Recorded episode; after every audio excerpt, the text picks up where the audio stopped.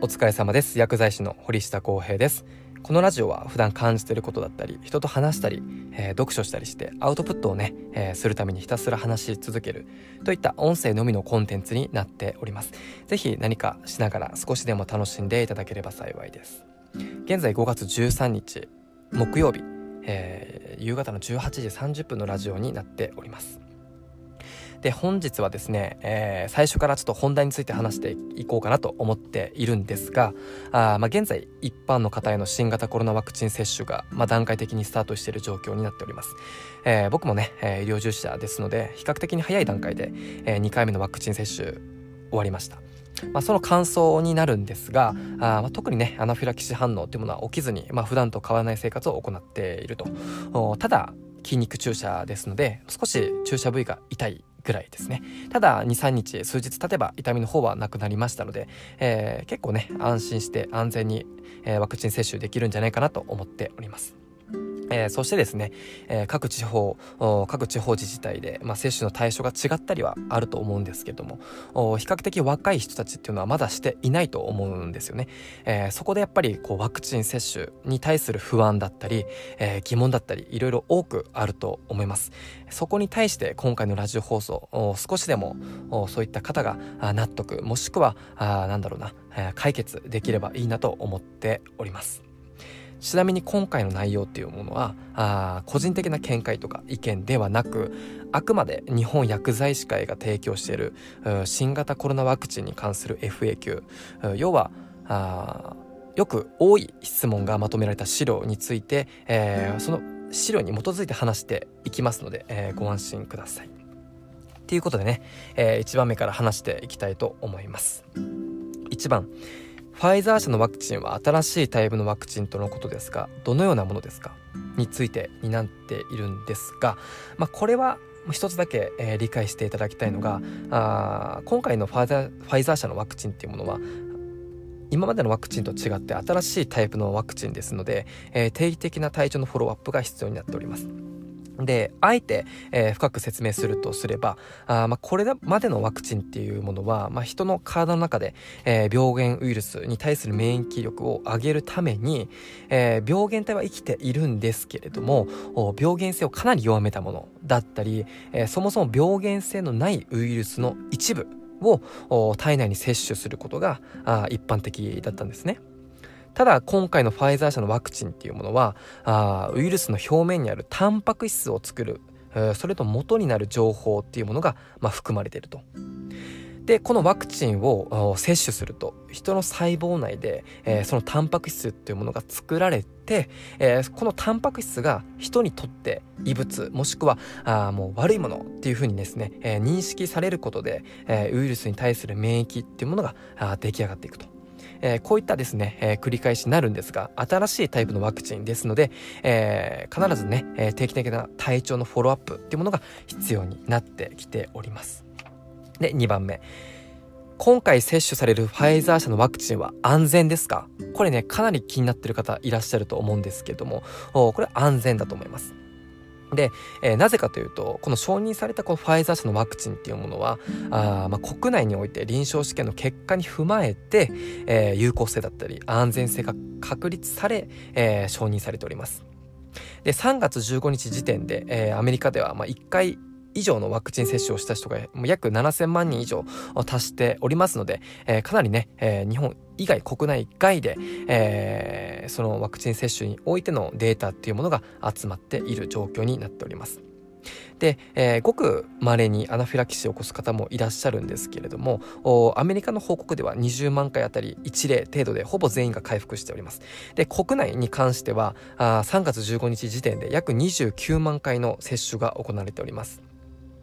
でその中でアナフィラキシーが疑われる36例の報告があったと。でその36例のうちアナフィラキシーと認められたものが7例になっております。でその7例っていうのはあほぼ全員があの回復しておりますし、えー、もちろんねアナフィラキシーにすぐ対応できるように、えー、ワクチン接種した後っていうものはあ15分30分は各医療機関もしくは接種した会場に、え、安静に待機するってことが義務付けられております。次3番目ファイザー社のワクチンは冷凍保存が必要と聞いておりますが流通に関しては大丈夫でしょうか？に関してなんですけれどもこれは大丈夫ですでファイザー社のワクチンっていうものは約マイナス70度で、えー、有効期限6ヶ月まで保管ができると言われております。えー、なので、えー、ドライアイス入りの保冷ボックスだったりとか、マイナス70度での保管が可能な冷蔵庫が準備されておりますので、ご安心の方よろしくお願いします。で、最近分かったことなんですけれども、ワクチンのその安定性を検討した結果、あワクチンを保管する温度がマイナス25度からマイナス15度でも2週間の保存が可能とされておりますので、えー、結構ですね、えー、接種場所への配送だったり、えー、接種会場での保管っていうものがより今までよりやりやすくなっておりますので、えー、流通に関しては問題ないと思っております。4番。ワクチンは2回接種する必要がありますか？っていう質問に対して、えー、今ファイザー社以外にもモルデナ社だったりとかあ他にアストラゼネカ社とかいろんな各ね、えー、メーカーが新型コロナワクチンの出ておりますが現時点で、えー、全て約21日から28日の間隔で2回接種が必要になっております。なので3週間から4週間の間隔を空けて2回目の接種を打つっていうことになっております。もちろん臨床試験の結果で1回の接種よりも2回接種の方が抗体の与え方高い。っていうことはあより効果があるというふうに、えー、言われておりますので、えー、現状では2回接種が行われる予定になっております。次5番目。一番効果のあるワクチンを接種したいので選べますか？についてこれは選ぶことができません。要はあ、まあ、接種する接種受ける時期に供給されるワクチンを接種することになりますので今現時点では日本ではあのファイザー社が承認されておりますので、えー、ファイザー社を受ける必要があります。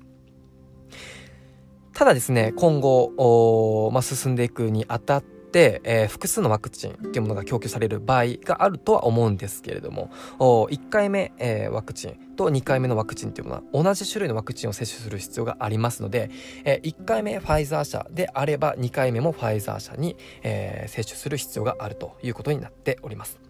6番目。ワクチン接種を受けなかったらどうなりますか？うん。えー、これに関してはですね、えー、もちろんワクチン接種受けると接種しない人と比べて発症リスクがですね20分の1になると言われております。なので、えー、もちろんワクチン接種することで、え、自分自身の発症リスク減らすこともできますし相手にうつすリスクそして、え、何より重症化を防ぐ効果っていうものも期待されておりますので、え、ワクチン接種自分自身があワクチン接種してはいけないっていうところに該当しないのであれば接種する方がいいんではないかなと思っております。7番目、えー、ワクチン接種に費用はかかりますか？こちらはかかりません。全額公費で接種行うことができますので、えー、無料で接種することができます。8番目ワクチン接種直後の副反応について教えてください。これ結構気になってる方多いと思いますね。もちろんですね、えー、コロナワクチン、えー、接種後すぐに現れる可能性っていうものは2つ ,2 つあります。1つがアナフィラキシー。もう1つが血管迷走神経反射になっております。1番目のねアナフィラキシーっていうものはよく聞いたことがあるとは思うんですけれども例えばジンマシンとかそういった皮膚症状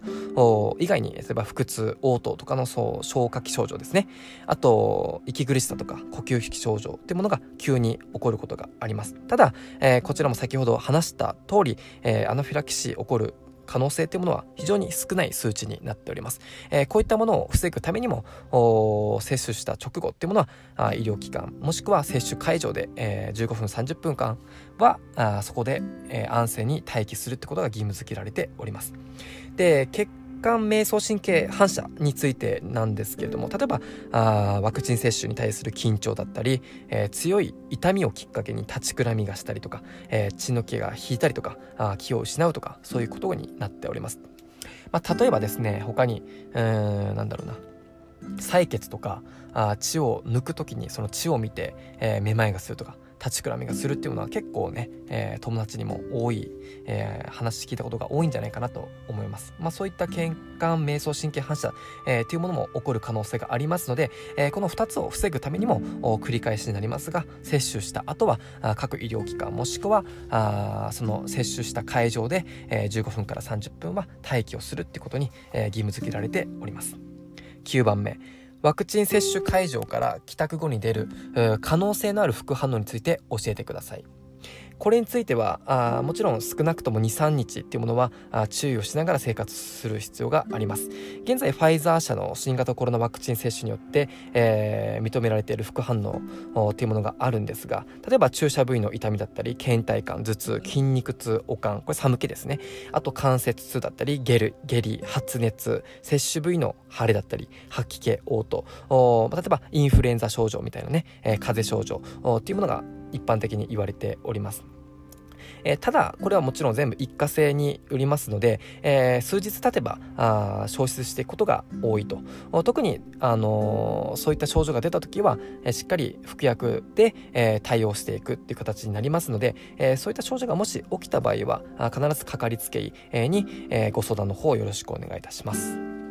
10番目。えー、ワクチン接種後に、えー、自宅で副反応と思われる症状が出た場合どうしたらいいですか、えー、これも繰り返しになります。接種した医療機関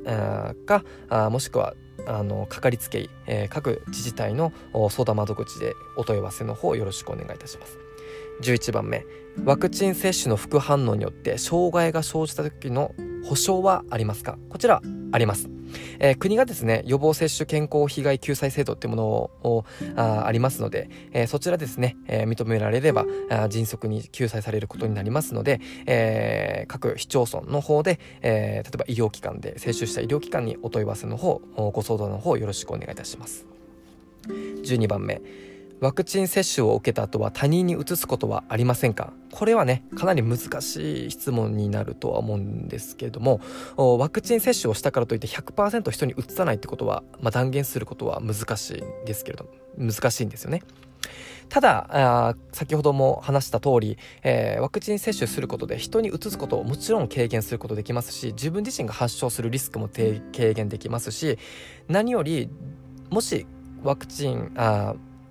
あのコロナにかかったとしても重篤になる可能性というものがかなり減りますのでそういった意味でも打つ必要あのワクチン接種をする必要があるんじゃないかなと思っております。なのでね、えー、ワクチン接種したからといって、えー、今まで通りね、あのー、感染予防対策しなくてもいいっていうわけではなくて引き続き今までと同様マスクの着用だったり手洗いうがいだったり、え3密を避けるってことは続けてください。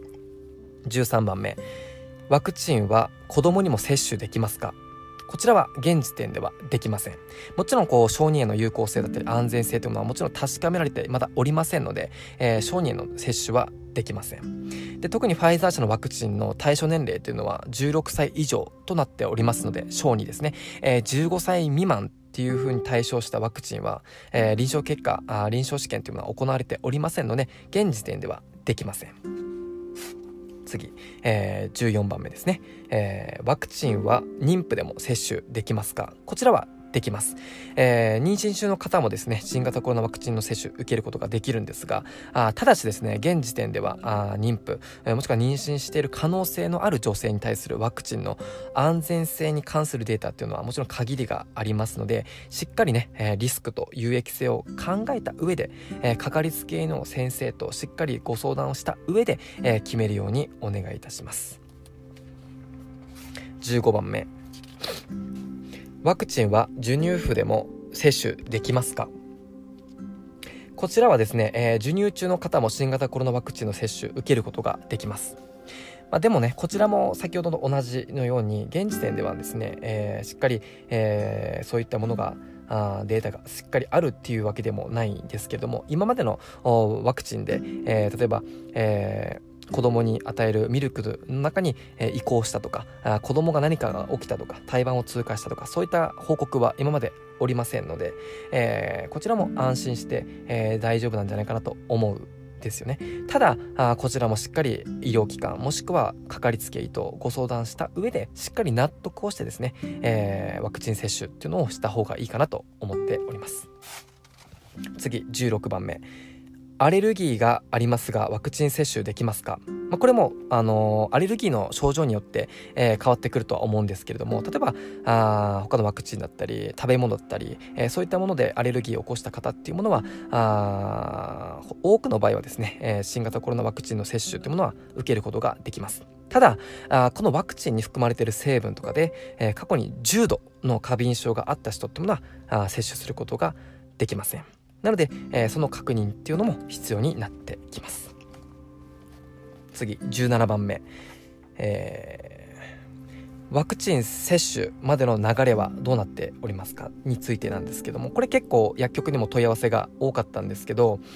えっと、必ずですね接種する時期よりちょっと前に住民票のある市町村から接種券と新型コロナワクチン接種のお知らせっていうものが必ず届きます。そのお知らせに基づいてしっかり行動をしていく流れになっております。でその後しっかりインターネットだったりとかあ各医療機関に、えー、連絡をして、えー、予約を取るという形になっております。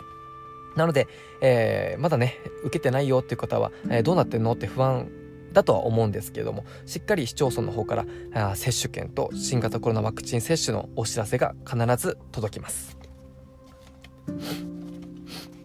18番目。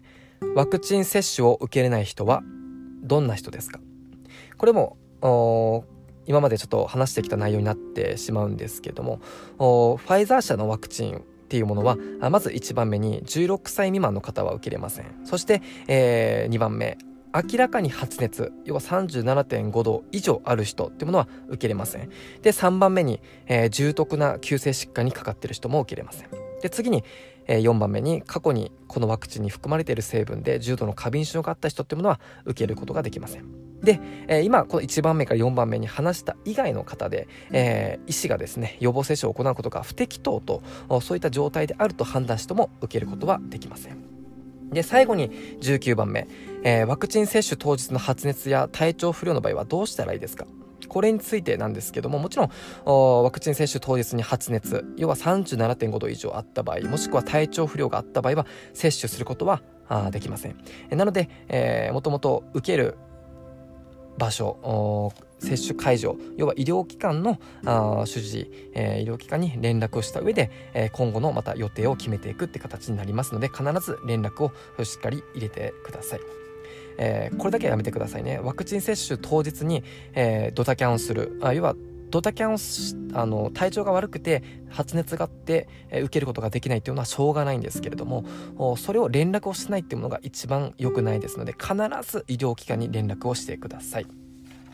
ということで、えー、今から、今ですね、1番目から19番まで、えー、ざーっとですね、えー、よくある質問について話をさせていただいたんですけど、もちろんね、えー、話しきれなかったこと、まだあるわけですね。なので、もし、えー、この話を聞いた中で、えー、もっとこれが気になり気になるとかここがあどうなってるのかなっていういろいろ疑問とかあ何か悩みだったりとかあそういったものがあればあまた教えていただければ僕自身も調べますし、えー、一番いいのがえー、その保健所だったりとか各市町村住まれてるところのそういった相談窓口に連絡して聞くっていうものがもしかしたら早いかもしれません。なのでそういったのを活用して、えー、ぜひね、えー、ちょっと疑問を納得していただければなと思っております。やっぱりうんまあ新しいワクチンについてなので結構不安になる方結構いらっしゃると思うんですよね、えー、僕自身もですねあのコロナワクチン2回打ちましたけれども打つ前はやっぱり怖かったですしえー、テレビでいろんな情報が流れている中あワクチン大丈夫なのかなとこんな副作用でき出ないかなとかね、えー、いろいろ考えたりしたんですけれどもしっかり自分自身で調べた上で納得をして、えー、先生に話して聞いて、えー、受けましたので、えー、ちゃんとそういう受ける前に自分があ受けるそのワクチンに関する知識っていうものを理解するってことは大事なことなんじゃないかなと思っております。なので、えー、今ね緊急事態宣言が出たりとかあ外に出歩くことも難しい状況がまだ続いておりますがあ今後ね、えー、またそういったものがあしっかり乗り越えて、うん、またみんなで会って笑顔でね、えー、楽しむことができる日を夢見て、えー、ちょっと一日一日を感染予防対策を徹底しながらあ生活をしていけいければなと思っておりますので是非、えー、皆さんもいろんなことがあるとは思うんですけれども新型コロナワクチン接種というものをできるだけね、えー、該当あのしちゃいけないというものに該当していないければあしっかりワクチン接種っていうものを進んで、えー、やっていければなと僕は思っておりますので、はい、よろしくお願いいたします。えー、これからですね新型コロナワクチンに関する知識、えー、ワクチンに対する知識だったり、えー、そういった内容をこれからちょっと続けてラジオ放送していこうかなと思っておりますのでぜひ、えこの放送を聞いていただいて、え少しでも知識、え身についていければなと思っております、え不安、え悩みが解消していければなと思っておりますので、え今後も楽しみに待っていただければなと思っております。では今日はこの辺で終わりたいと思います。ご清聴ありがとうございました。